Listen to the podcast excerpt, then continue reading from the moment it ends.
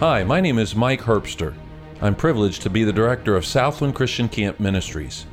For over 25 years, Southland has centered itself around the ministry of preaching. We believe that God uses the foolishness of preaching to convict hearts and transform lives. Our prayer is that today's sermon would push you to become more like our Lord and Savior Jesus Christ. As you listen, would you carefully evaluate your life in light of God's Word and take the appropriate action to grow in your walk with Him? We hope that you will enjoy today's message.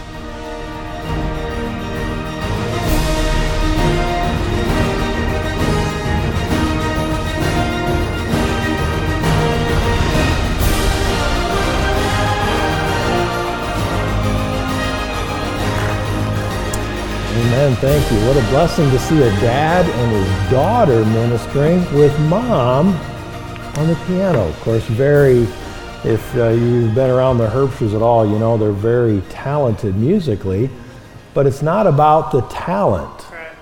It's about the reason why we minister with music. You know, music is preparing our hearts for worship. You know, there's such a big movement across this land today that's uh, couched in what people consider worship. You know, worship is always to God. Right. Worship isn't about us. Right. Oh, it's us worshiping God, uh, but it is to and towards and for God. If we try to determine our spirituality or our church attendance or anything by how we feel about worship, no, it's is it worship that is acceptable unto God? We are going to give an account and an answer to Him. Uh, is anybody here? We we left here. Um, in uh, well the end of 2008 beginning of 2009 is there anybody that was here for camp 2008 or before? Anybody? Uh, got a few in here. Uh, those uh, short folks in the back back there. I can't tell you what a what a what a thrill it is for us to be back. Uh, one i said coming in a week ago was a little surreal uh, coming back to southland after being gone all those years. Of course uh, you know, it was such a, a, big part of our lives and our family. We uh, reared, um, well, our youngest child was born here. Uh, well, not in Minden. I mean, not here, here, but in Minden. And uh, you know, we have, we do have five daughters. My wife and I. The truth was, when I said hunting, we have been married 34 years. We just celebrated our 35th or 34th uh, wedding anniversary on Sunday, uh, March 1st. Uh, we were able to go down and spend a little bit of time down in Pensacola. Our daughter's in school down there, uh, daughter number four. Our eldest daughter, this is my wife Melanie. You stand? 34 years. You know, and it's a the reason the blessing for me is that my wife has very strong convictions against divorce. Uh, uh, but not nearly as strong convictions against murder. Yeah. And so I'm, I just I praise the Lord that uh, we've gone 34 years.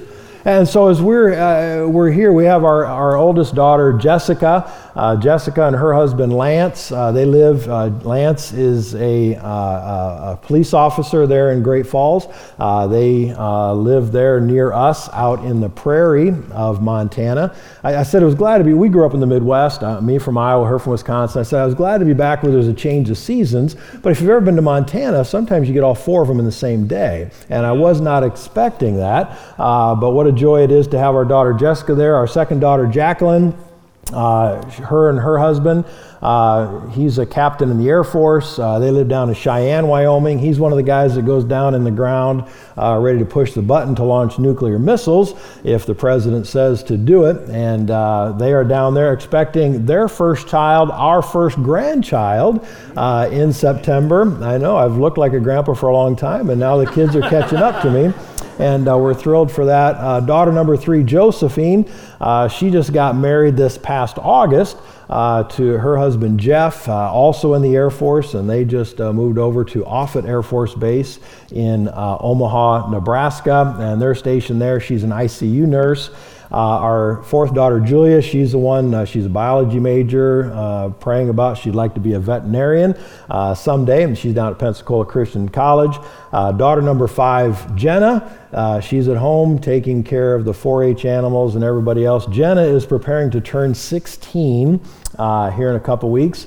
our fifth daughter, that, um, you know, f- folks always say, say, oh, you poor soul, you had five daughters, no sons. I said, well, you know, all I ever prayed for, oh, I didn't really pray for the first two, as you'll hear in a little while, but I said, uh, it was, uh, I, I had no idea. All I cared about was healthy kids and you know for the for the blessing of that uh, but our daughter uh, when our kids when our daughters turned 16 uh, we have a special time. Proverbs 31 talks about the virtuous woman. Uh, her price is far above rubies. And so when our daughters turn 16 uh, we take them out uh, my wife and i we have a special time with them express to them the importance of purity uh, the importance of purity for a young lady, uh, the importance of purity in preparation for marriage, and uh, we give them a ruby ring uh, that they wear. And uh, then uh, when they do get married, then I have a process for taking that and adding a ring on there. And so, um, be doing that one, my last one.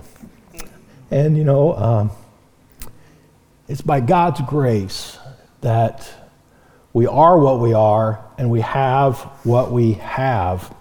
You know, uh, you know, all of our daughters' names start with J. You know, you know how hard it is to name kids. Have you ever gone through that? You know, it just happened with our first two, Jessica and Jacqueline, that they began with J's. My wife was pregnant with a third one, and you know, she was coming up with some other name. And we had a fellow in the church. His name was Greg, and and he said, "Oh man," he goes, "My two older brothers, both their names started with M, and mine started with a G. I always felt left out." I was like. As, as if there's not enough pressure naming your kids already, and now we got to stick with alliteration. Uh, it just narrowed the field, and, and so we stuck with it. And uh, my wife's the janitor, and I'm the judge, uh, and so uh, you know all that works out pretty well for us. Uh, well, uh, or sometimes I'm the janitor and she's the judge, but it's all it's all a J. But you know, in when it comes to our relationships, our marriage relationship, any relationship that we had. You know, you can look today, and there's a number of good books written.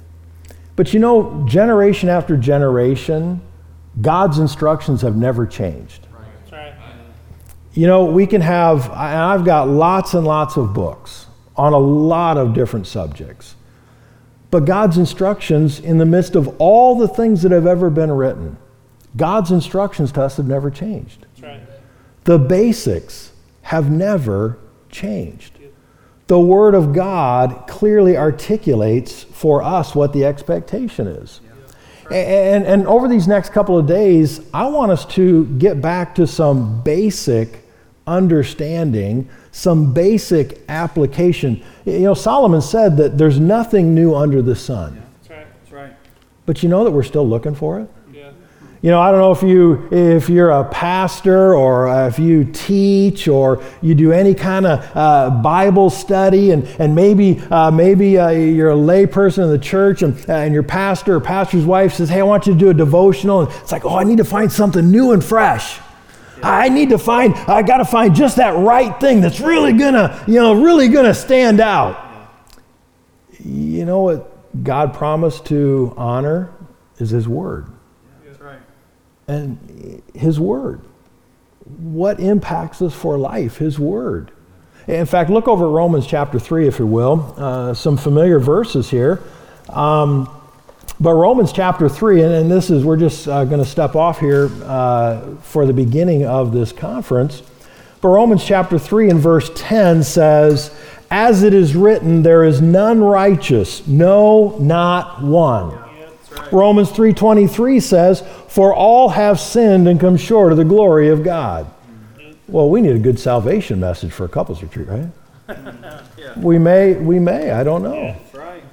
But you know what this tells me here? All have sinned. There's none righteous. You know, Isaiah says that all of our righteousnesses are as filthy rags. Yeah. Right.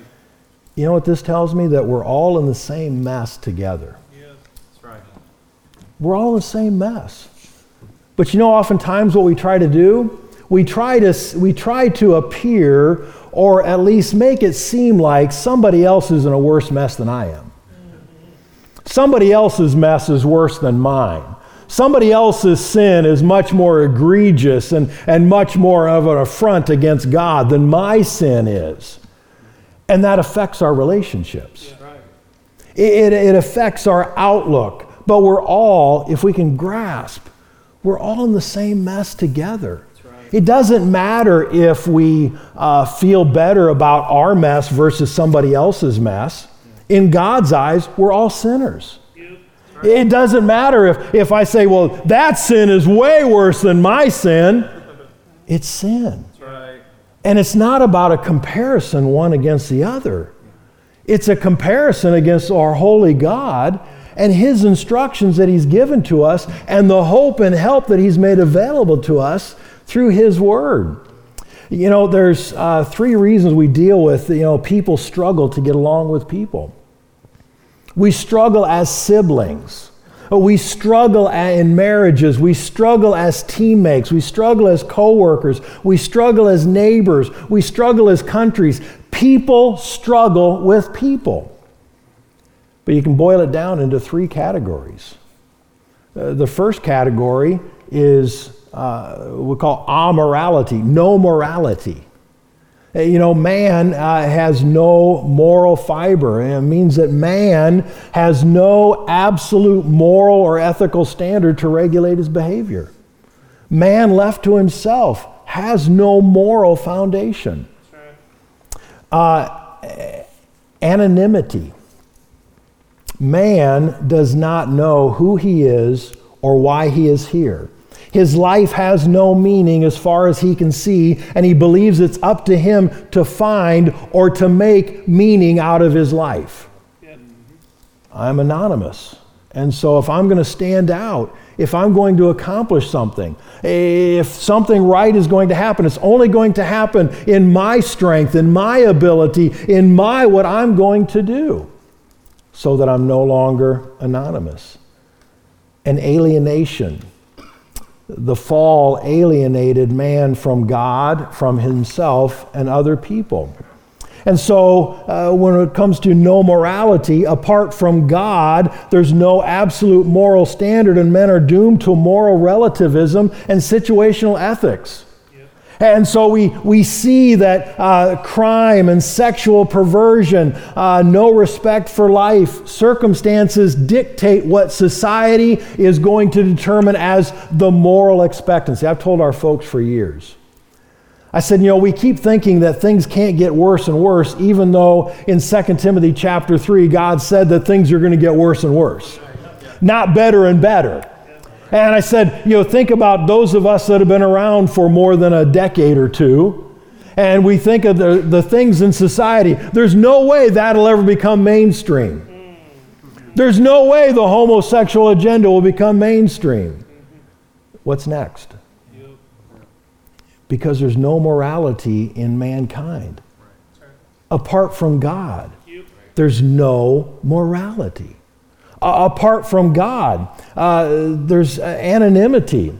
Man focuses on anonymity or the emptiness, and he's trapped in an impersonal universe. He seems to be nothing more than a chance coagulation of matter. Anonymous, came out of nowhere, came out of nothing. And we've got to find meaning for who we are because there's no uh, creator being who's going to give any kind of meaning to who we are. And apart from God, man faces a terrible sense of alienation, estrangement, loneliness, with no one to give meaning or sense to his life and aspirations. He feels alone and isolated because he's alienated, alienated from God, alienated from hope, alienated from acceptance. And mankind that's where we find mankind because all have sinned and come short of the glory of God. And in our relationships, the only one who has the hope and the help and the answer is God Himself. And so, with no moral standards, feeling empty and alone, man sees others as a threat to his pursuit of happiness. Man will often retreat even further into selfishness because of his negativism because we see no hope. And then we come together in marriages. And if God hasn't brought the marriage together, two hopeless people are trying to find hope in each other.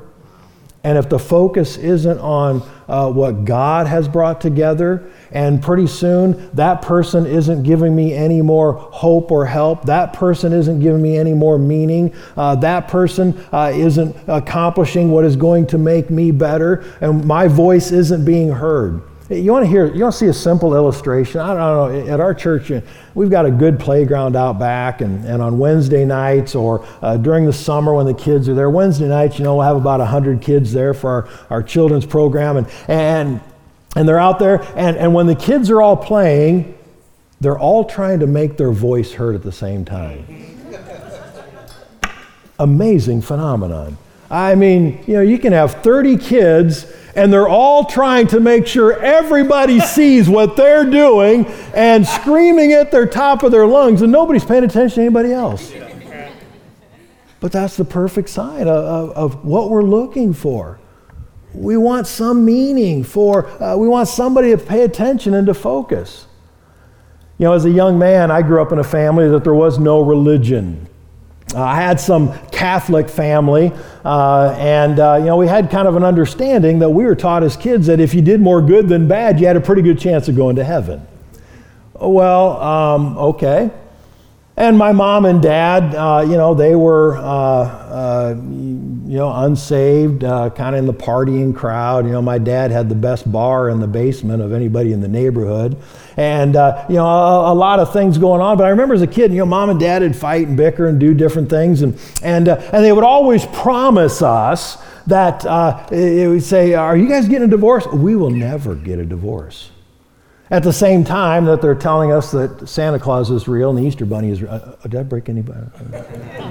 sorry, if, sorry if I burst anybody's bubble there, but uh, and they're, they're, they're, they're telling us that these are, and, all of a sudden, uh, when I'm 10 years old, uh, my dad was in a bowling league. My dad went bowling and, and uh, never came home. Three days later, my mom gets a phone call that uh, my dad's not coming home. He's going to file for a divorce. And and, and I said, you know, it, it, we went through that time. I said, it never dawned on me that my dad left my mom. My dad left me. And uh, my dad broke a promise. But even more, he broke a promise to my mom. And he broke a promise that he made. And you know, my dad, I said in, in, in, the, in the town of Cedar Rapids, Iowa, when uh, I said in, uh, if the name Sasek was in the paper, there weren't very many Sasek. We were all related. It was just my grandfather who had come over from Czechoslovakia, and we had a uh, family of Sasek. If the name Sasek was in the newspaper, it was because of my brother and I for sports or my dad for illegal activity. And I promised my mom, as a young man growing up, three months after my dad left, on a side note, my mom's dad died in a car accident. So the two men in her life both were gone in a three month period.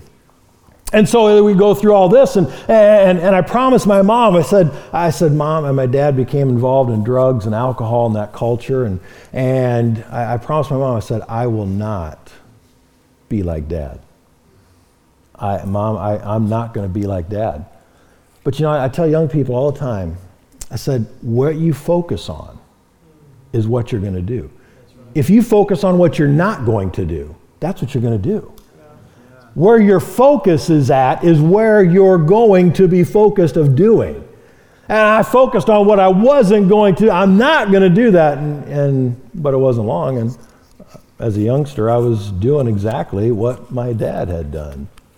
I was following in the culture, and at the same time having success in um, uh, all, all, kinds of, of, of things. My mom's brother, my uncle, became a very immoral influence to my brother. Now, he was like a big brother, an immoral big brother, and drug us into a lifestyle of things that were not, uh, were not good. At the same time, similar, my wife and I married an older woman. She's three months older than me. Uh, and uh, yeah, when we turn 60, I get three months of mileage out of that one. But my wife, her uh, family grew up on a dairy farm, uh, you know, multiple generations dairy farmers in Wisconsin. And her dad, very committed Lutherans, uh, he actually got saved listening to a Baptist preacher on the radio uh, while he's out milking the cows. And uh, he, um, uh, got saved and, and they started to go to a, a church and uh, surrendered to the ministry and ended up going to Maranatha Baptist Bible College up in Wisconsin. And so my wife in the third grade, uh, they moved there and she grew up on Maranatha's campus. Uh, and got saved, and uh, she was there in, in, high school and then into college. Well, when her parents, uh, the Lord called them to the mission field, and they left, they left them there in boarding school. Well, you know, my wife had her own emotional, lonely needs that were there.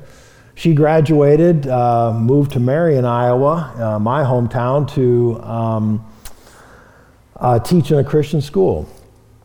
Well, by this time, I had uh, gone to a technical college and uh, had a degree in construction technology, and I was an estimator and a manager of a concrete construction company. And uh, fellow that I, we were uh, sharing uh, rent at a house, and uh, he met this girl that was at church, and she had a friend, and wanted to know if I wanted to meet a girl from church. And I was like, oh yeah, you know, you know, if your life is going to be a, a wicked wretch, you want to make certain that your spouse is righteous. I mean, you know, I'm going to be wicked, but I mean, oh, a, a, a, a religious person.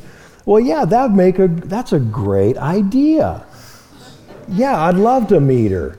And then I met her. I was like, yeah, I'd love to see her some more. She's beautiful, wonderful. I mean, everything I'm not. But she wouldn't date me. It was I could go to church and see her. So, all right, I'll go to church. and, but the thing was, is I was under conviction quite a lot. You know, at the end, it's like you raise your hand, and on a Wednesday night, a fellow by the name of Brady, we were having prayer time, and he said, Todd, it was he and I alone. He said, Todd, wouldn't you like to know for sure that you're going to heaven? And I said, Well, sure. He said, Okay, I'm going to pray a prayer. You pray exactly what I pray. Okay.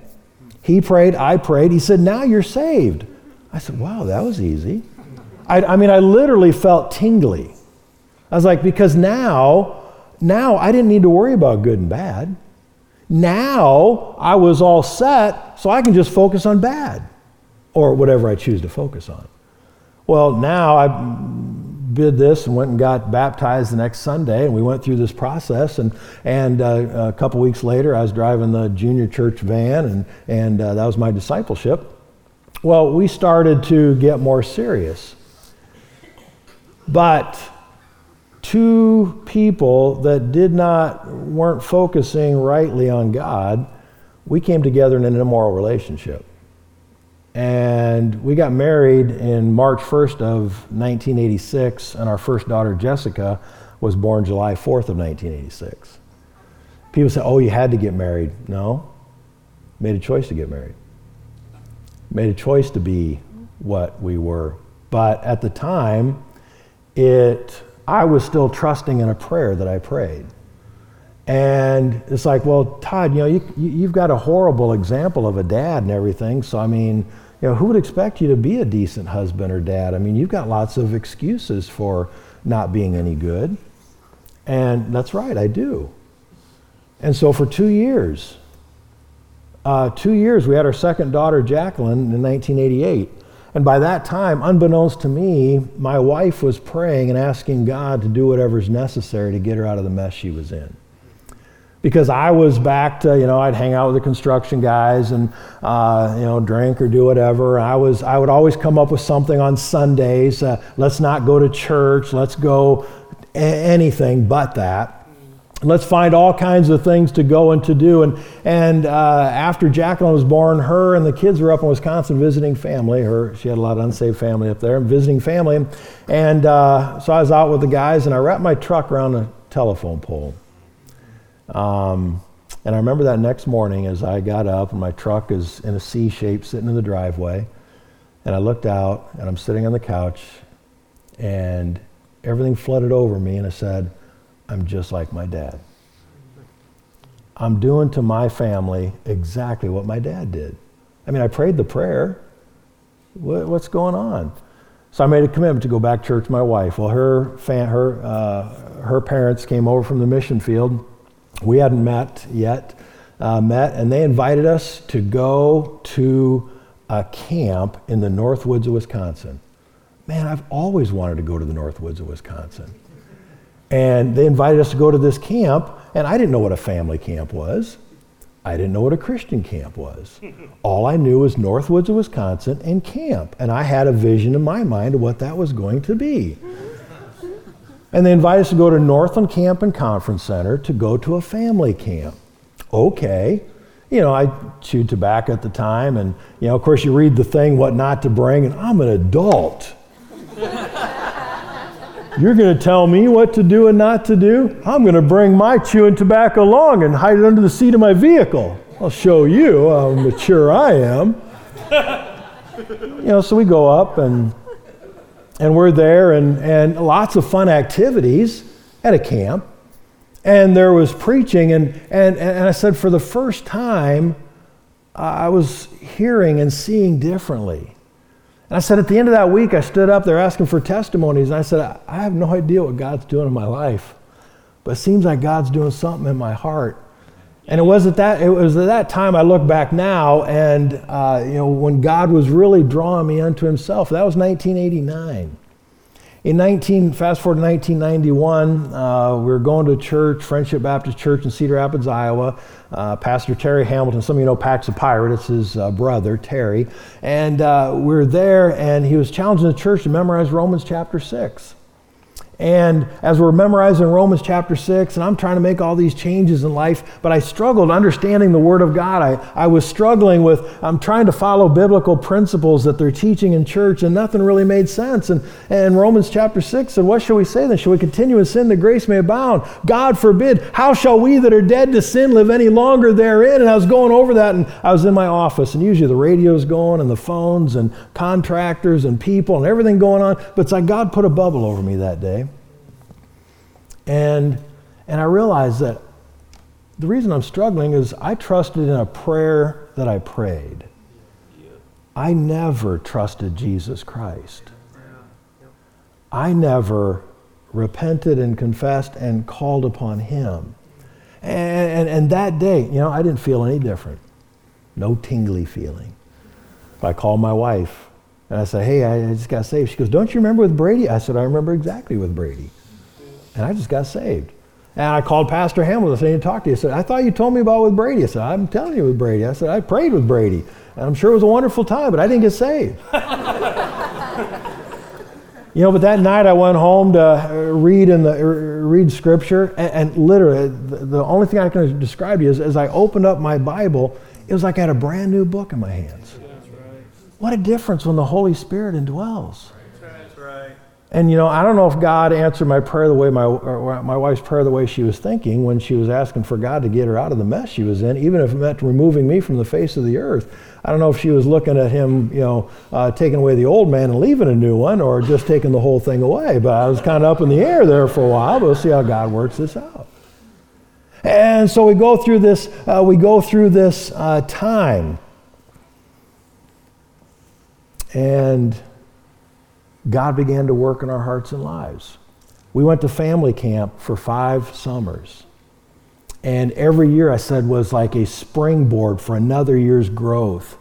Uh, Mike's dad, uh, Carl Herbster, uh, came and spoke uh, one year, and God used that to to work in our lives. And after that, I was uh, uh, you know, confessing some things and taking care of stuff and opening up and uh, about you know sin in my own life and and between us and trying to work through things. And you know, and I remember going one year and a fellow by the name of Dr. Uh, Vaughn, who was over in Greenville, South Carolina, and and that week God used him to strengthen and encourage us, and even from the the role of of what a husband's role is supposed to be be. And I'll never forget, at the end of that week, he didn't say a word. He just walked by and put his hand and squeezed my shoulder. And uh, here we are 30 years later, and I've never forgot it.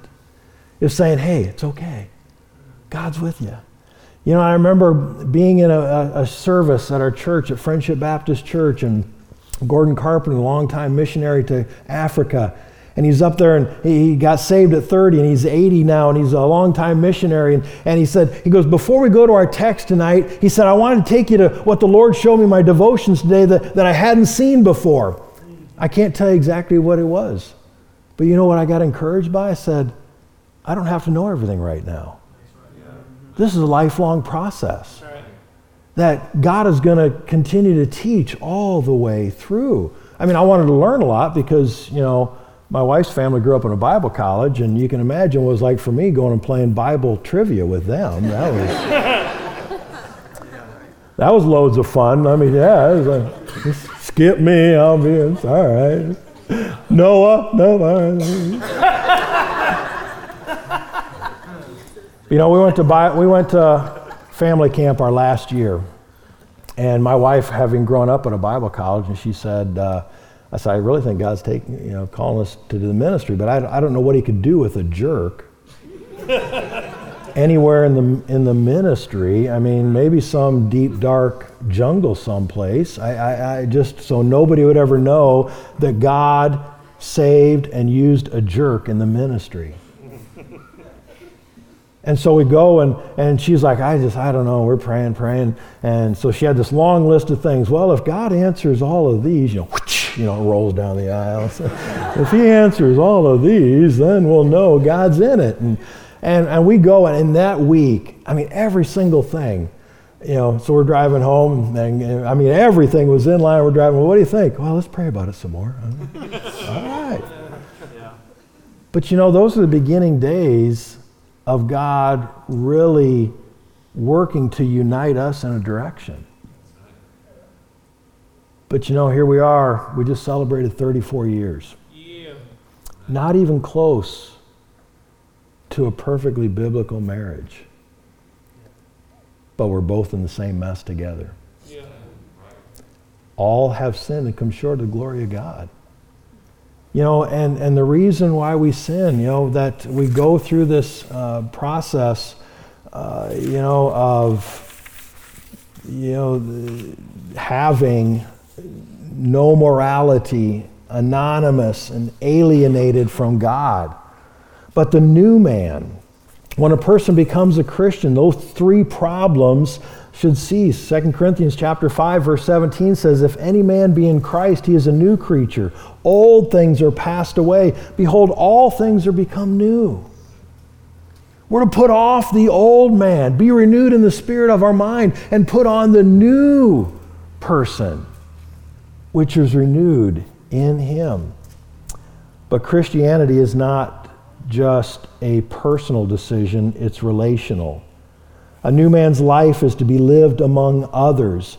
Jesus taught us that. Paul teaches that in, in, in, Philippians. But I want you to turn with me, if you will, to Colossians chapter 3, because nowhere should the social aspect of the new man be more evident than in the home.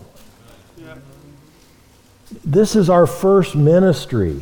You know, I, I don't know you know, how many we have here that uh, are pastors or youth pastors, missionaries. I, I, I, know we have some, eh, but our home must be our first ministry. Eh, whatever your vocation, your career field is, your first responsibility is your home, is your spouse, is your family. Look at Colossians chapter 3 in verse 10 where uh, Paul tells the church at Colossae, he says, And I've put on the new man, which is renewed in knowledge after the image of him that created him, where there is neither Greek nor Jew, circumcision nor uncircumcision, barbarian, Scythian, bond or free, but Christ is all and in all. Put on, therefore, as the elect of God, holy, beloved, bowels of mercies, kindness, humbleness of mind, meekness, long suffering, forbearing one another, forgiving one another. If any man have a quarrel against any, even as God forgave you, so also do ye. And above all these things, put on charity, which is the bond of perfectness. And let the peace of God rule in your hearts, to the which also ye are called in one body, and be ye thankful. Let the word of Christ dwell in you richly, in all wisdom, teaching, admonishing one another in psalms and hymns and spiritual songs, singing with grace in your hearts to the Lord. And whatsoever you do in word or deed, do all in the name of the Lord Jesus, giving thanks to God and the Father by him. And then he goes into instructions for husbands and wives. Put off the old, be renewed, put on the new. You know, we don't need a new book to explain how to do it. We don't need something telling us that how to uh, fix my spouse. You know, and I say that because years ago, uh, I had a, you know, in our ministry there in Montana, I had a, had a couple, they came to me.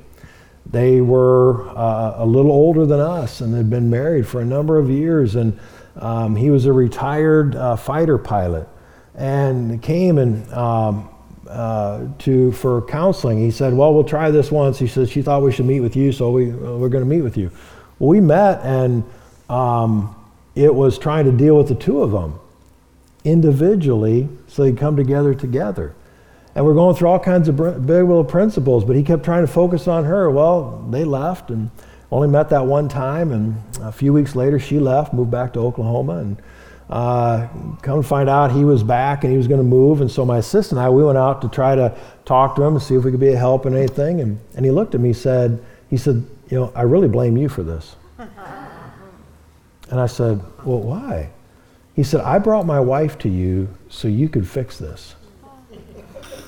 And you didn't. I mean, he's dead serious. But you know, sometimes we might not say that. But when it comes to our relationships, we want somebody to fix the other person. We want somebody to take care of what the other person's doing wrong so they'll come in line with the way I want it to be done. While we ourselves fail to come in line with God's expectations. You know, there's only one person in all of life that we control every decision they make. Yeah. Only one. Uh, whether you're a parent with multiple children, there's still only one person that you can control everything they do, and that's ourselves. But you know, so many people spend so much time and energy and effort trying to control and change other people and don't spend near the amount of time trying to bring themselves into conformity with the Word of God bring themselves into obedience, to bring themselves into the light of His Word. You know, I, I said, you know, that I killed enough brain cells as a young man that uh, I'm so thankful that God keeps things simple. And I said, you know, when you look at the Bible, I said, I, I look at this as my owner's manual. You know, but because you think about every piece of equipment you ever buy, when you buy it brand new, used you might not get it. Uh, but brand new, you're a brand new one, and we buy a brand new piece of equipment, whether your vehicle, your computer, whatever it is, all of them come with an owner's manual. Some are so tiny you can't read them, but they all come with an owner's manual. And, and all of us study the owner's manual so we know how to run that thing, right? I mean, we all, I mean, no. Come on now. Yeah, I know some good natured people save every owner's manual. You've got drawers and files full of owner's manuals that you've never even taken the seal off to open it up to see what's in it. Because after all, we're human and we know how to operate things. You know, us guys, you know, we're going to put the kid's bicycle together. Who needs the instructions to put the bicycle together? I can get that's a bicycle. How hard can it be? got two tires, handlebars, and some pedals. And, you know, as a last resort, as, you know, the tire's not turning and the brakes aren't working and the, the wheel's not going, and as a last resort, what do we look at? The, well, okay, where's the instructions, honey? Oh, that's my wife over there. She's studying them. She goes, oh, you got that backwards and that. Oh, yeah. but you know that we acknowledge God, our Creator. God, our Creator, wrote an owner's manual right. in such a manner that it's impossible that it was written by anybody other than God, even though He used human hands to do it. And he, tell, and he deals with every subject of life. He deals with husband wife relationships. But do we acknowledge God's way? Or is this in the same pile with the other owner's manuals? Is this just there as a last resort? Well, uh, hey, Pastor, you know, we've tried. I mean, uh, you know, we've gone on vacations and, and I've, we've bought everything that we ever wanted, trying to make each other happy. And, and we've done all these things and, and nothing, nothing satisfied. Did you have any kind of a miracle prayer you could help us with? Well, yeah, I've got some instructions right here. Well, you know, you know, what do we say? I'm only human. We're only human. That's why God gave us the instructions because we're not God. But He's given us the other comforter, His Spirit, to guide us, to comfort us, to lead us, to give us help, and to give us hope. You know, through as, as Christians, we have a new presence in the Spirit of God. We have a new purpose in Christ. We have a new pattern that was set before us. Husbands, love your wives as Christ loved the church. That's the pattern of love that He's given to us, that we love as Christ loved. And so, as born again believers, the thankful Christian submits to God's word as all uh, word for all of life. Uh, thankful wives submit in support. Thankful husbands submit in love. Thankful children submit in obedience. Thankful parents submit in authority. But we submit. Submission isn't for somebody else. Obedience isn't for our kids. Uh, trust isn't for junior church. It's for every one of us. Growing in Christ is for every one of us. And the potential and the needs for growth do not stop as long as we're taking a breath. Right. Just as Gordon Carpenter, that longtime missionary, said, I want to show you something that I hadn't learned yet after 50 years of studying the Bible. I can't tell you how much encouragement I found in that. It's like, ah, I don't have to know it now, but I have to know something now. You know, I encourage our folks, I said, when it comes to Bible study and reading, focus on quality over quantity. Yeah. Know, I, I hope that you try to read through the Bible in however long a period of time. But when you're having devotions, if you focus on one verse a week, you're going to get way more out of that than mindlessly just skimming over words.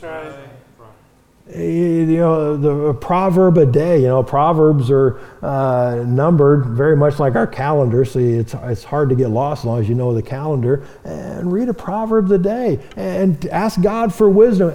Help me something. Help me have something, Lord, today to take. Help us have, have something to apply. And in our relationships, I want you to close with Hebrews chapter four, the importance of the Word of God. Hebrews chapter 4, verse 12, familiar passages here. Hebrews 4, verse 12. For the word of God is quick and powerful and sharper than a two edged sword, piercing even to the dividing asunder of soul and spirit and of the joints and marrow, and is a discerner of the thoughts and intents of the heart. Neither is there any creature that is not manifest in his sight, but all things are naked and open unto the eyes of him with whom we have to do. Seeing then that we have a great high priest that is passed into the heavens, Jesus, the Son of God, let us hold fast our profession. For we have not a high priest which cannot be touched with the feelings of our infirmities, but was in all points tempted like as we are, yet without sin. Let us, therefore, come boldly unto the throne of grace, that we may obtain mercy and find grace to help in time of need. When I read this, let us, let us as husband and wife come together before the throne of grace to seek help in time of need. Is there ever a time we're not needy of God's help? You know, sometimes we mindlessly go along and think that we've got it all figured out, but we don't. We submit and surrender to His leading and His guiding. Let us come boldly under the throne of grace to seek His help. You know, when I got saved, when God began to make a change in our marriage and in our family, it was because of the Word of God. It was because of the Spirit of God. And you know the only way that the Word of God made a difference and still makes a difference is when we surrendered and submitted to apply it to our lives. Because it doesn't do any good if I know it and don't apply it. You see, I don't know where you're at here. We may have a couple here that you're saying, hey, this is our, this is our last hurrah. Things just aren't working out. We're going to give this one last thing. We might have some that uh, you, you, could get up here and teach the principles of marriage and, and, and, and wonderful and everything in between and lots of good examples. Wherever you are in that realm, we all have the same need. One, we're all in the same mess together. We all need the same God. We all need the same surrender and submission. We all need to apply the same word. You know, the blessing for me is I've seen with our kids. You know, it's a joy to have five children. You know, we had our first three, then we're in seminary, uh, you know, under Mike's dad, uh, Carl Herbster up in Kansas City, and uh, we had our surprise, Julia. Uh, we didn't think we were having any more children. Then suddenly we had another daughter, and uh, she was our surprise. And then when we were down here, uh, we had Jenna, which I affectionately call our shock. Uh, you know. and that was during the days of Iraq shock and awe. Well, we had surprise and shock. And uh, we uh, were utterly shocked. I remember uh, standing outside the dining hall uh, after a ladies' retreat, and, and a nice, kindly grandma walked up and she said, Oh, is this your grandbaby? And no. Thank you for that, though. That was, that was a blessing. But you know, the blessing that I've gotten to see through these years now is that as we sought to apply biblical principles, not just in relationship, but in child rearing, and see your children grasp onto those biblical principles, and see the older children then help teach and train and exemplify to the younger children. And that's what we do here. That maybe you maybe things have been going great and you got good principles and oh well help somebody else but you know if you're if you're having struggles sometimes it, you, you, need somebody else to come alongside and to talk to and to work through some things not taking sides because we're on the same side yeah. if you're here and you're born again god's on your side That's right. And, and, and what God intends and desires to do is that leaving and cleaving, you know, leave and cleave together. You know, that cleaving is a welding term. You're all familiar with it. You know, but it's like you know, I said, you know, it's like, you know, here's two people going through time and space, just minding their own business, you know. Will and Shandy, just, you know, from Colorado and Houston and just minding their own business. And all of a sudden they came through and you come to Southland and all of a sudden, oh, there's somebody. They're pretty nice. And, you know, and all of a sudden, you know, pretty soon it seemed like they're mindlessly swimming along. And all of a sudden, pretty soon it's like, hey, that was pretty, you know, look at that one. Now you're swimming along and all of a sudden uh, the pattern becomes a little more together and and pretty soon it's you know you're coming closer and closer just like in your relationship and whether it was who had who had three dates? Hallelujah. But there was some communication there and after a while you're like hey this is going to work out. But you know oftentimes though is that we come together and we say oh we've got so much interest we've got so much love and we're, we're ready to come together but we never allow God to weld us. We don't come together His way. You see, I, I'm not a welder. I've played with it a little bit, but you know, a good weld, as I understand it, will hold and the metal will break before a good weld will break. What God put together, no man can pull apart. That's right. That's right. But what happens if we don't come together according to God's word? We can be swimming along and it seems like, oh, we're together, we're together. But then all the struggles of life, those wedges of life come in the way. And pretty soon, well, what happened? Oh, you know, we just grew apart. What happened? Oh, you know, the love just wasn't there anymore. Oh, it was whatever. And it's always human related. But if we do it God's way, well, okay, hey, we're sticking together.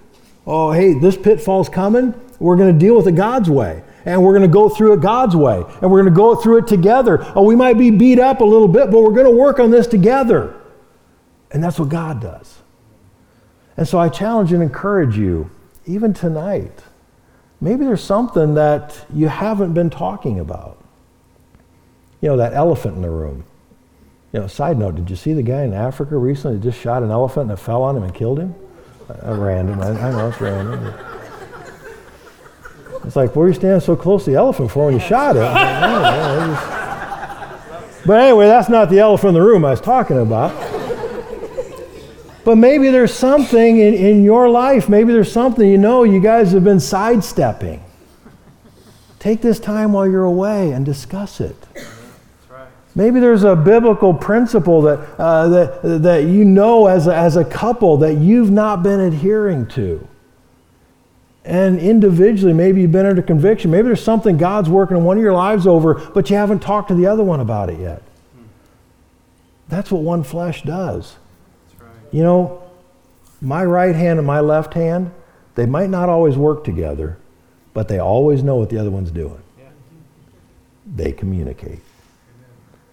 I encourage you, commit over these next many hours to take advantage, not just the fun activities. You know, that's the blessing of camp. Fun activities, but purpose now that you as a couple, that there's going to be one spiritual thing that you take from this weekend that you're going to communicate and purpose to apply to your relationship.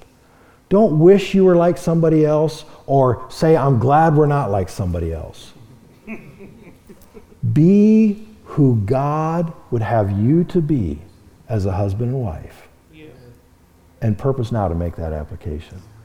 Father, we do thank you and praise you. We rejoice in your goodness. We rejoice in your word. We thank you and praise you for the gift of salvation. I thank you, Father, uh, that you take wretches, you take sinners, that in your love, in your perfection, in your pity, that you sent your only begotten Son to be the only satisfaction for our sin. I thank you, Father, for your grace. I thank you for your mercy. I thank you, Father, for eternal life. I thank you for reconciliation. I thank you and praise you uh, that you have, for those that have been born again, you've plucked us from the miry clay. You've washed us white as snow. Uh, you've set our feet upon the rock, and you've put a new song in our mouth, even praise unto you, our God. And I pray, Father, though, for our couples here. We know as born again believers what you've done in our lives individually. We know the sin, we know the past, we know the hurts, we know the heartache, but sometimes we can have higher expectation of obedience and surrender for our spouse than we have for ourselves. And I pray for each of us here tonight that we would be open and honest and attentive to that which you intend to do. Help me and Mike and others to not be a hindrance to the working that you intend to do in hearts and lives through this week. I pray that the activities would be uh, fun and exciting and enjoyable and relaxing. But at the same time, I pray for serious mindedness, prayerful hearts knit together, strengthened, even as you did for us, a springboard for further growth in their walk and relationship with each other and with you together. We ask and pray if there is one here tonight that's just been going through the motions and has never been born again I pray that now would be their day of salvation. Whatever the needs are, as you bring them to heart and mind, I pray that we'd be open and attentive, not tucking them away, uh, not reasoning them away, not saying, oh, if we can just get out of here, then we won't have to deal with it. We can go back to the way life is because we know that you intend to give and desire to give victory. We ask and pray that you have been and will continue to be honored and exalted and glorified. And we look forward to seeing how you will do that over these next days. We thank you